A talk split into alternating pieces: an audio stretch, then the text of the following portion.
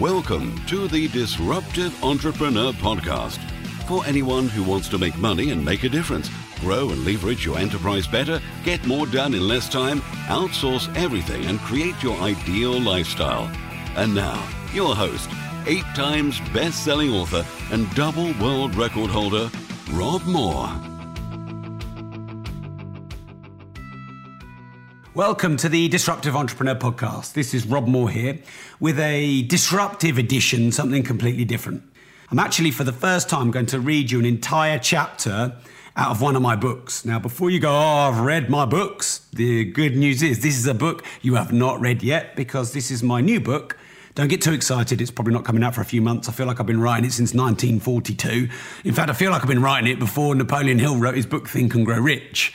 The book is called Money The Story and Psychology How to Make More, Grow More, and Give More. I'm currently nearly 700 pages in and I'm not finished. And we're what, 50? This, is, this will be chapter 46 out of about 53 chapters. It's the raw first edition. I really think it can add a lot of value to you. So, in a moment, I'm going to read it word for word. Now, I just would like to give a few sort of little preliminary uh, lead ins to this. So, number one is this is like my fifth go. I'm really shit at reading word for word. So, I'm probably just going to let myself do it. And if I mess up, I'll just correct myself and carry on going. So, it probably won't be perfect. Uh, It's funny how I can get public speaking world records just for running my mouth off. But as soon as you give me something to read on a page, it's a challenge to me. The next thing is that this is a subject I believe can make the biggest difference in your financial, emotional, spiritual, if you want to go there, and your business life. And it's about pricing, pricing and value. It's a, all the things that, all the objections, the stories, the lifestyles, the choices, the beliefs, the emotions, the decisions that manifest into a price, you know, the price that you pay for the products and services and information that you share. Now, I suppose this book has been 10 years in the writing and making because if I'd have written this 10 years ago, I wouldn't have been able to write a book very good about money other than how not to make it and how not to have any. And now that I've been both sides of the fence where I've been really skint, also I've had a business as an art, artist where it's like the most subjective, subjective, subjective thing ever. I mean, if you think about it, someone could charge 75 or 75 million for the same size canvas. And uh, it's such a subjective thing, and, and I really struggled with that. And uh, I think there's a lot we can learn from art in business around pricing and value. And uh, I'm going to share a lot in this chapter. And if you think about it from a common sense point of view, like a, an, an, unemotional, logistical, operational point of view, the most obvious thing you can do uh, to in, make more money and make more margin is to increase your prices. Sometimes a 10% increase in price doubles your profit. So it can be a 100% increase in profit, as you'll learn when I read the chapter. And so you know, my job is to deliver disruptive information to you that can make the biggest difference in your business and your enterprise. And therefore, pricing is that thing. Now, you might recall about four months ago, I did a caffeine cast on um, pricing and when and how to raise your prices.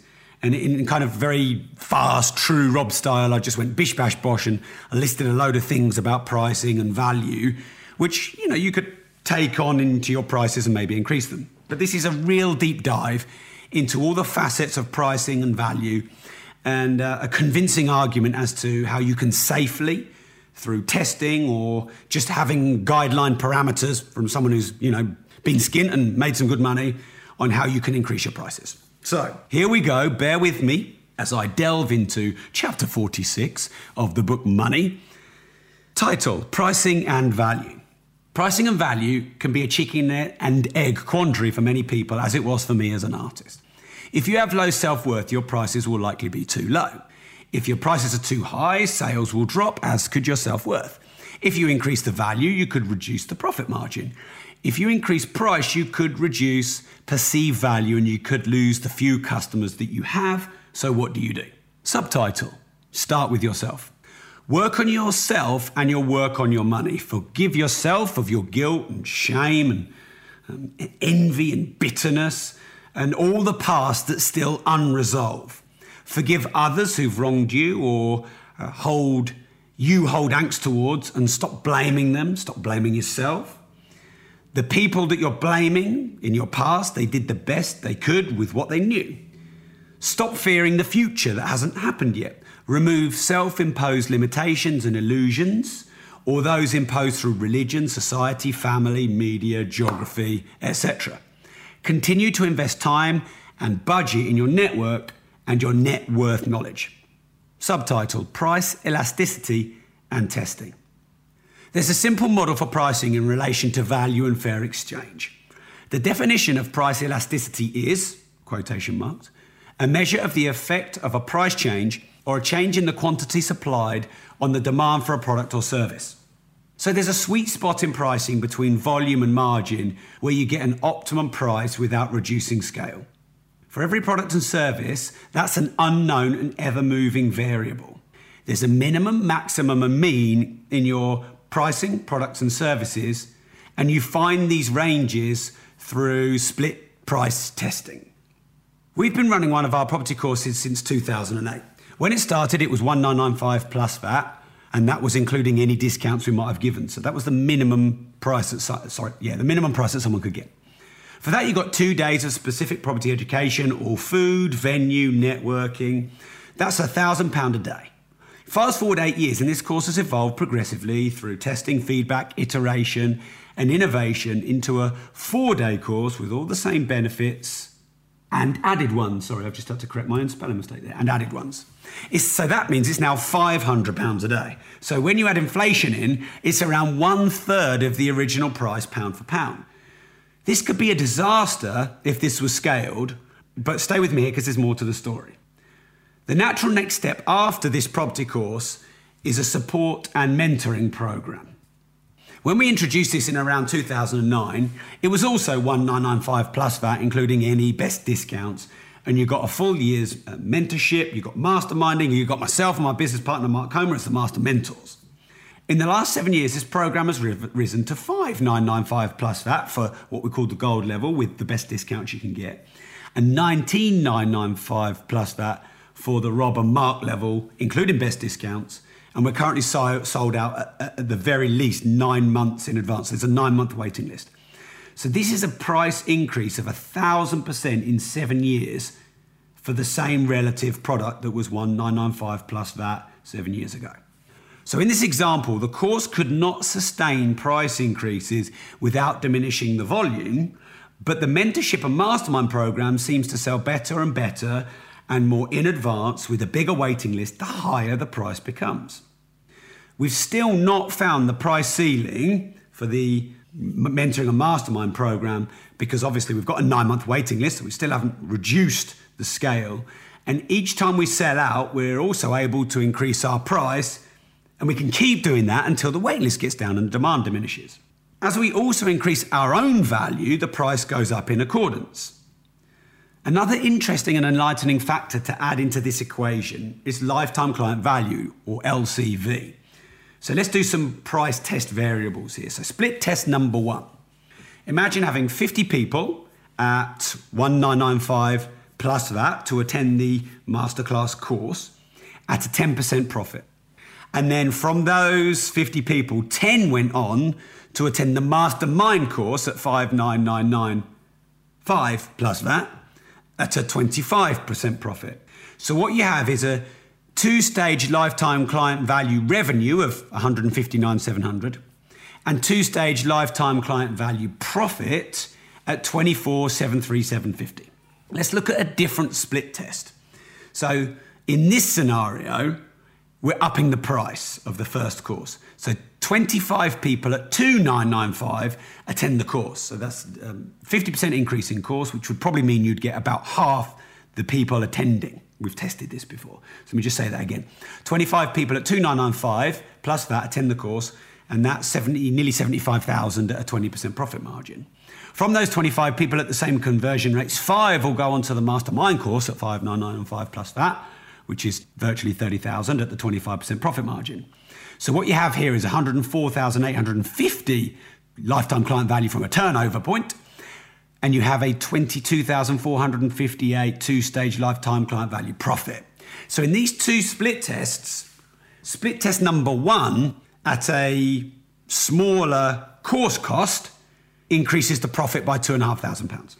By the way, I've just said that bit. That's not actually word for word, but let's go back to word for word.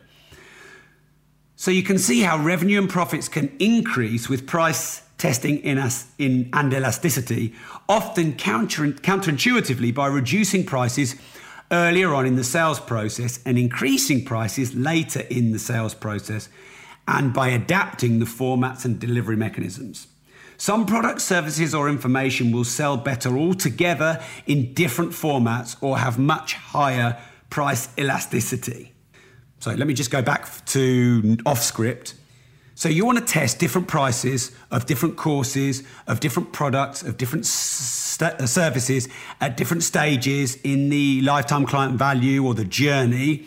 Sometimes reducing earlier courses means they'll buy more and have a lifetime client value. So you want to test and play around with this price elasticity because you could have a much higher profit and a much l- longer client journey and a much higher overall client spend by reducing some of the prices, not increasing them.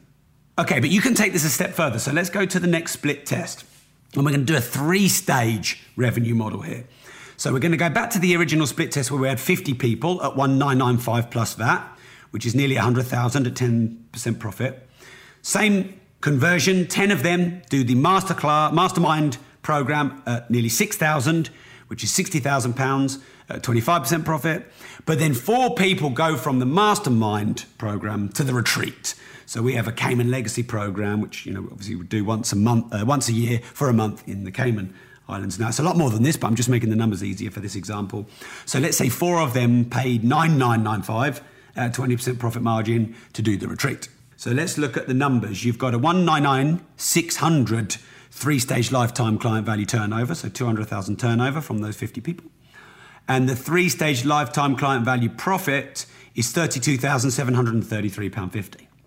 So split test number two, where the initial course is 3,000, not 2,000. Let's go to that example. 25 people at 2,995 is 75,000, about 20% profit margin. From those 25 on the same numbers, five people on the same conversions, five people attend the for years, people have been asking me where I buy my watches. Many of you may know I'm a watch collector, I'm a watch investor, and those as an asset class have done me very well in the last 15 years. I have never shared where I source my watches from or my watch dealer until now. My watch dealer used to be a professional footballer for Manchester United, and he formed a watch brand called Broadwalk and he sources the higher end brands like Rolex, Audemars Piguet, Patek Philippe, and Richard Mille. I trust him, I've used him for many years, and recently we've done a partnership. Hence, I'm inviting you, if you want to start investing in watches and protect your money from the banks and inflation, to check out Broadwalk. That's B R O A D W A L K. And the website is broadwalkgroup.com. The email is sales at broadwalkgroup.com. And please don't share this, but his number is 07496 878 153. Obviously, only message him if you're serious about buying and investing in the higher end watches. People have been asking me for years, and for the first time ever, you can get access to my watch team. Mastermind program at 5995 plus VAT. So that's £30,000 total at a 25% profit margin. Two of those on the same conversion rates will do the retreat at 995, 9995 plus VAT, 20% profit margin assumed. So the three stage lifetime client value turnover is 124,840. The three stage lifetime client value profit is 26,45675. So let's just go back and compare those. Three stage lifetime client value turnover on the, the lower priced course, 2,000, not 3,000, on what we call the front end, is 200,000 compared to 125 of the second split test when you up the price of the first course. And the profit on the three stage lower entry course cost is 32,733, whereas it's 26,456. And you could have four, five, or six stages in the lifetime client value here. So when you're when you're taking this, I'm now going um, what's the word off the script. When you're looking at all your products, services, information, ideas, models, lifetime client values for your own products and services, you want to look at how you can put more products further down the line, reduce the prices at the start, increase the prices towards the end, where there's more trust. The more trust you have, the more people will pay for your products and services. Okay, so back to script, back to the chapter. Look at all price test variables in your business model. Test the prices of the products at the front end to find the sweet spot between margin and volume. Then increase or reduce as you add further offerings onto the back end to increase lifetime client value, revenue, and profit. Some prices will be more fixed, others more variable, and some that seem to have little or no price ceiling at all. Subtitle Increase your prices. Your prices must be sustainable by covering all overhead and making a fair profit margin. The margin could be 40% on low volume, 20% on medium scale volume, and 5% on huge scale and volume. You must keep a close eye on all your KPIs, key performance indicators, to know your gross and net profit margins because you could be scaling a problem or a negative profit margin and compounding a loss. You need profit to serve your self interest of building a capitalist, profit making entity. Otherwise, you're simply a hobby or a charity. So you need to be able to make profit and sustain it. You need profit to be able to offer and deliver a great service that people value and want to pay for and create the fair exchange. The market and your customers will soon tell you when you get greedy and you'll be drawn back into balance through feedback, reputational damage, associated costs of repairing the over promising and the under delivering. You'll have to increase the service, you might have to give money back, and you'll get overhead increase. Price testing would help you balance self interest with humanitarian interest. But even without this testing, you could increase your prices now with no extra value proposition and with little to no risk of your business. I strongly recommend you raise your prices now between 5% and 20%. 5% will just about cover inflation, 10% will make a little, but 20% will enable you to reinvest part of the increased profit into a better service and more value, and part to make a more fair increased profit margin for yourself or your shareholders. The earlier and smaller the business and the more disruptive the market, the easier it is to push up the prices. Subtitle 20% easy, 10% advisable. A 10% rise or decline in any price is palatable to most people. If you have a stock portfolio and it went up about 20%, you're not exactly going to go manic and jump for joy, but you wouldn't go into a deep, stupid depression if it dropped 10% either. You'd mostly accept without any strong emotion a 10% swing in prices, profits, or losses. So why not put up your prices 10% right now? Here's how a 10% rise in prices affects your profit margins. Numbers before the price rise turnover, £1 million. Profit margin, 10%. Profit amount at 10% profit margin, £100,000. Here's the numbers after the price rise, assuming no increased cost of the price rise or inflation. Turnover 1.1 million. Profit margin after price rise 18.8%. Profit amount at 10% net margin 200,000. So a 10% increase in prices takes profit margins from 10% to 18.8% and profit amounts from 100 to 200. So 10% increase in prices doubles the amount of the profit that you make.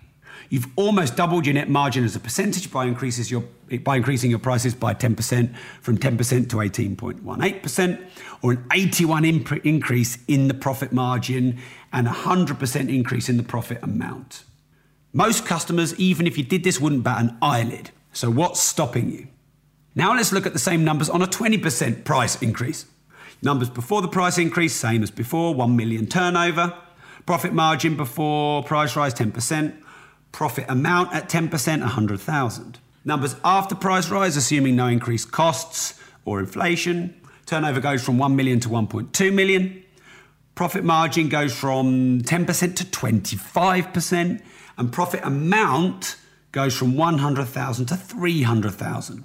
So 20% increase in costs and you've increased your net margin by 150%. And that's just a 20% increase in prices. You've increased your profit amount by a factor of three times. You've tripled your profits by adding just 20p in every pound or 20 cents in every dollar of price. This is significant. So, what's stopping you again? Subtitle Increased Value Proposition. One of the things that could be stopping you increasing your prices is a perceived fear of losing your customers or complaints and perceptions of other people. This is a quite a common objection, otherwise, everyone would simply just go and increase their prices. So, well done me, Rob the author, for stating the obvious. But Rolex have no problem at all raising their prices. They're just about to announce an increase in prices by a, repu- a reputed 11%, so the forums are saying.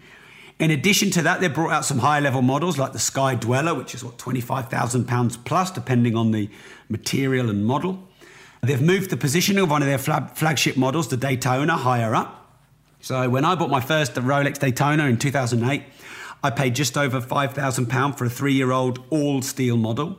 The new price of the equivalent all steel Daytona is now 11,300 euros, which translates roughly to £10,200. That's just eight years later, so it's nearly doubled in just eight years. And that's not just inflation, that's a lot more than that. So if you still have a perceived fear of raising your prices, then do some elasticity testing. Or creep up the prices using a price escalation model where you bump them up gently and incrementally as you build confidence and proof. I'm just going to go a bit off script here.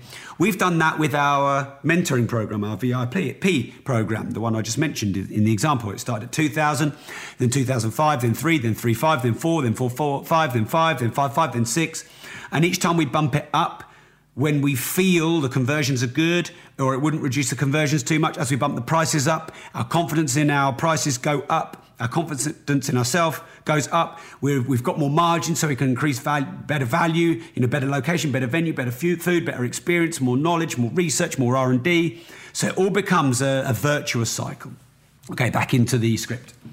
If you're still fighting with yourself to raise your prices which i hope you've overcome then increase the value proposition. Give more to get more. Analyze your model, products, and services and look how you can do the following. One, give a better service. Two, make delivery faster, easier, or better. Three, increase perceived value by giving highly perceived benefits that have little to no extra overhead cost to you. Four, repackage or sex up what you have already. Five, move the, th- move the free line. Okay, let's go to those in detail. Number one, give a better service. It is said that you don't get anything for nothing, so to force your prices up, give more first. Be careful not to give so much that you reduce or reverse your profit margin and make sure you maintain fair exchange. Give 10% more value and 2 to 5% more costs, and you can easily sustain a 10% increase or more in prices with little to no attrition or fallout. Number two, make delivery faster, easier, or better. People pay good money to relieve pain. The bigger, faster, and easier the cure, the more they'll pay. So improve speed, efficiency, and efficacy of your business, and your prices will reflect the constant improvement. Number three, increase perceived value by giving highly perceived benefits that have little to no extra overhead cost to you. Value is a perception by an individual and not an absolute fact. There are likely many things you can add to your product or service that have little to no cost to you, but increase perceived value to your customer. You might recall when hotels started putting little chocolates on your pillow. Car manufacturers gave you free mats, just correcting one of my spelling mistakes here. Manufacturers gave you free mats with car purchases. Waitresses signed their name and wrote thank you on the receipt near the part where you're uh, going to give your tip in. You could offer different formats of your products that are hosted online and have virtually no overhead. You could do limited editions of your products. You could create higher price, more bespoke virg- uh, versions, virgins, I was going to say, then have some bespoke virgins. Let me start that one again. You could create higher price, more bespoke versions to individualize your offerings, like Overfinch do with Range Rovers and Vertu do with phones. So brainstorm all the ways you could increase the perceived benefit to your clients and then go through each one and look at how you can do the what I've just explained using creativity rather than cost. Cost. Increase the value proposition rather than increasing the cost. Number four, repackage or sex up what you already have. When you get an Apple product, the packaging is almost as worthy of pride of place as the product itself. I mean, it's beautiful. You know, it's like opening a Christmas present. The package of any product or service gives an impression that increases the perception and value to the customer. Many blind tests have proven this, so discover ways you can repackage what you have to give it a more elevated status and then elevate your prices to match. Number five, move the free line. The easier, faster, and higher volume of information we can access for free, the more you have to give for free to receive. This is called move the movement of the free line. You never get something for nothing, so the more you give first, the more you get later. Moving the free line give, means giving more value up front than you did previously to earn the right and build the trust for you and your first purchase or their first purchase of your products or services.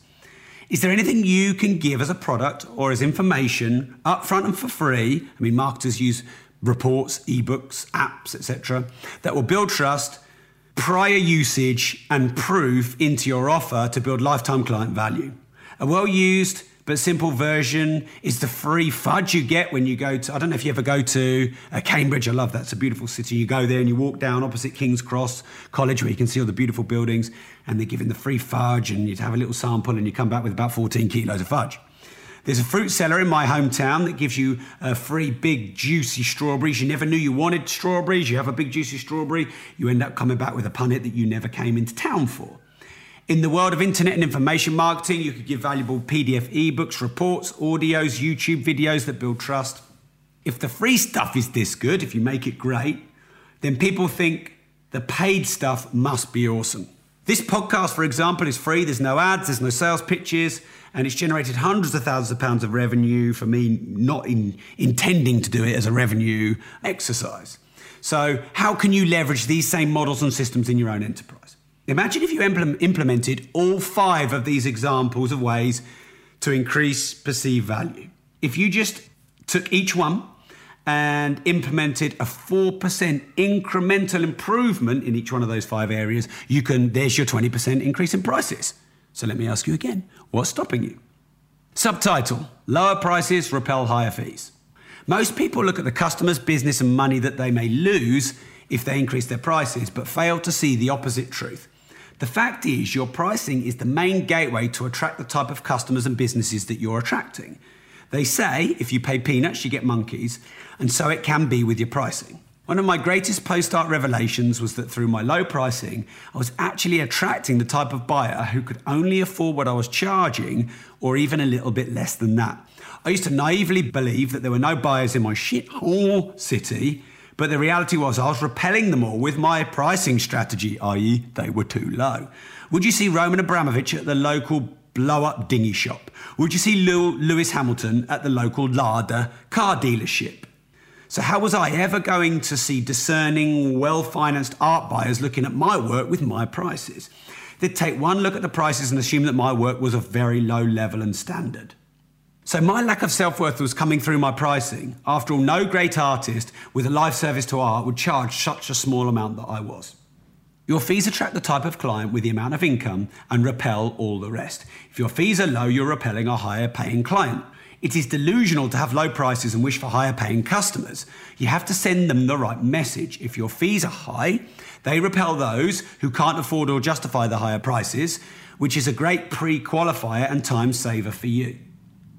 You repel the window shoppers, time wasters, and people who want a tenner for a fiver. You attract those who, you, who can easily afford what you have, are easier to please, value your service more, and are more discerning and knowledgeable and have a great network who could become your clients and they could refer other people to you. If you're still full of doubt, you could create a higher version of your standard product. Toyota create, created Lexus, Armani created Collezioni, you could separate the brands to test a new higher pricing model and preserve your existing brand. Increase your fees, attract higher paying clients, and more wealth, rich, and margins. So, again, let me ask you what's stopping you? Subtitle Commodity Pricing and Market Ceilings. Many people resist increasing prices, citing that their market has a price ceiling. They feel their niche has a clear price ceiling that can be exceeded that their market is mature, saturated, or commoditized, where prices are standardized. People make their outside world an internal reality. But who says an industry can't be disrupted? I mean, that's just opinion. You have three clear choices if you feel your niche is commoditized, and that is one of the three following choices. Choice number one disrupt your niche and force prices and service upwards. Option number two create a breakaway, higher priced brand. Option number three, get into a new niche. Number one, disrupt your niche and force prices and service upwards. Do you remember the days when you could get the top of the range Nokia or Samsung phone free with a one year contract if you paid a few extra pounds per month or took a few, a few more minutes in your service plan? Then the iPhone came along, disrupted the niche, gave more value, changed the perception of how much you'll pay for a phone completely. They took the phone to new heights. It did so much more than just calling or texting and they opened the floodgates for ever increasing prices. It is said that if you give £500 to a rich person, they could turn it into a million. And if you give £500 to a poor person, they will turn it into an iPhone. Apple literally changed the game in phones. They broke the pattern and they removed the price ceiling that was perceived uh, by the whole industry completely. Do you also remember the day when you bought a cheap practical vacuum cleaner that looked a bit like a Dalek but did the job it was asked to do? Then Dyson came along. I recall very clearly going to see a good friend of mine who's very senior in the banking world. He's very well off, very successful. He invited me into his new house. I was excited to go and see him, his family, and his new home.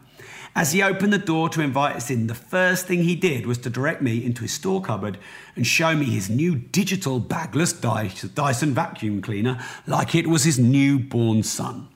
I don't ever recall him giving such pride of place to his 1980s Hoover. You can't get away with gimmicks or charging too much. Feedback from customers and the wider market will redress, will redress this balance. Do not be concerned if you perceive that others are not giving fair exchange. They'll have their challenges, and you should focus your own energy in serving yourself and your customers, followers, and fans. In the instances of Apple and Dyson, increased perceived and actual value was created. Life was made easier, it was faster, it was better, time was preserved. Ergonomics and elegance were introduced into otherwise standard looking products. Care was taken to give people exactly what they wanted and to be able to leverage the product as an accessory to increase self importance. Future prediction from me is that the next risk to Apple's dominance will be if they can continue to innovate at the rate that Steve Jobs did and how much they'll rely on past goodwill for future sales. If their new products are too expensive or aren't progressive enough, things may change for the most capitalized company in the world. Okay, number two, create a breakaway, higher priced brand.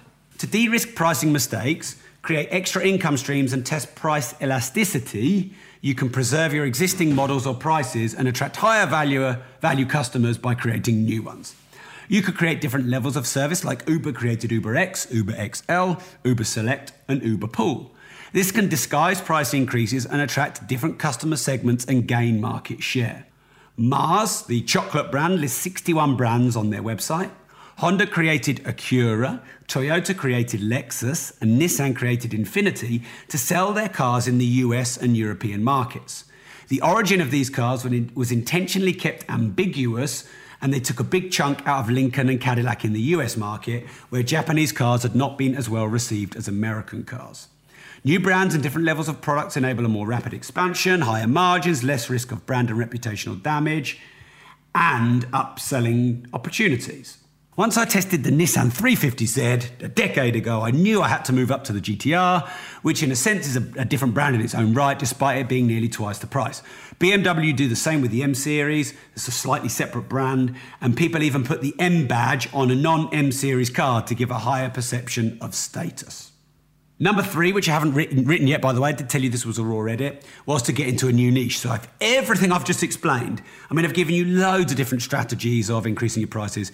If, I, if I'm still not getting through to you and you're still convinced you're in a hyper commoditized, mature, can't move your prices, archaic industry, then get into a new niche, get into a new industry, start in a new model.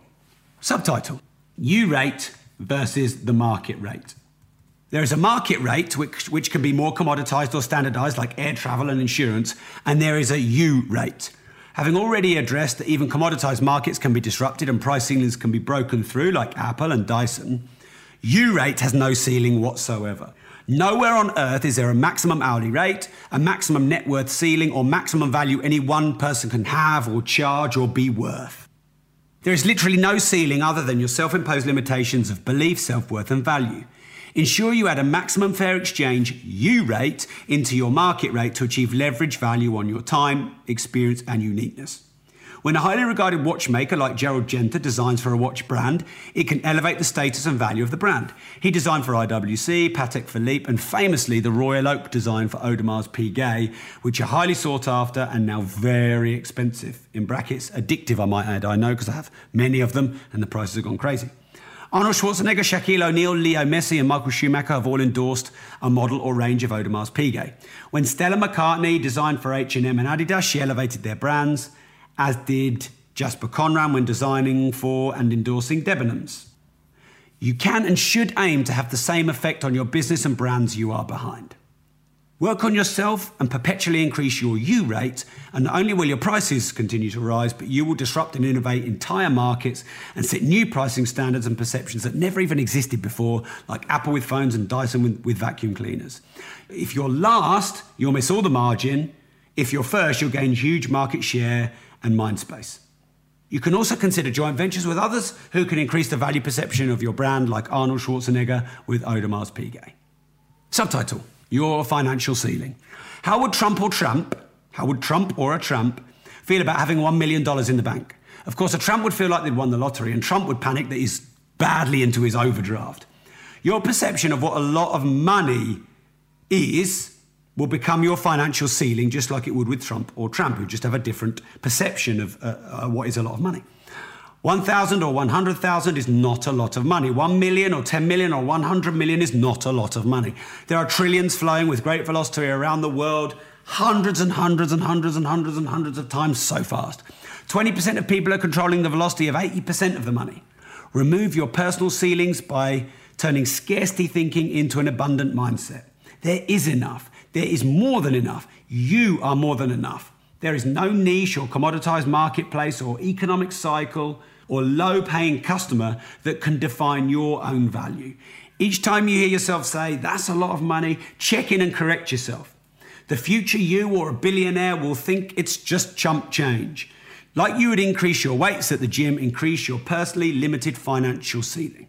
Subtitle Self fulfilling pricing. As you operate under fair exchange, you increase your self worth because you feel adequately remunerated for your time and work. And this in turn helps you increase your prices and value. Your gratitude will be reflected in your service, and the gratitude of the customer will be reflected in, the more, in more purchases and referrals. You're able to make a fair profit, which means you can increase the scale of your service and reinvest back into quality and value. Furthermore, as you increase your prices and value, you attract a better quality of customer who values what you offer, is willing to pay more. What you appreciate appreciates. As better quality people pay more and more, you can give and serve more, creating a virtuous cycle of growth and contribution, increasing the velocity of money and pushing your prices and values up again and again. I think I'm just going to add a and again in. Finally, quote to finish this chapter and this podcast edition episode find something you have a burning passion for find a way to improve people's lives with it, then write huge voices, invoices with a warm smile on your face. And that's one of mine. So I hope you enjoyed this rare chapter from Money, the story in psychology, how to make more, grow more, and give more. Please share your feedback. Let me know what you want more of, less of. What should I start, stop, and keep? on the disruptive entrepreneur. Make sure you're in the disruptive entrepreneurs community. You know, this is not an advert for me, by the way. Don't turn this podcast off at this point because you've heard me say this before. This, this community is for you. There's no fees in it, there's no selling in it. It's just simply a community to get all the disruptive entrepreneurs in the 150 countries of subscribers we have now all together, disrupting, innovating, serving, creating, sharing, growing, making, giving. So thank you. This has been Rob Moore. And if you don't risk anything, you risk everything.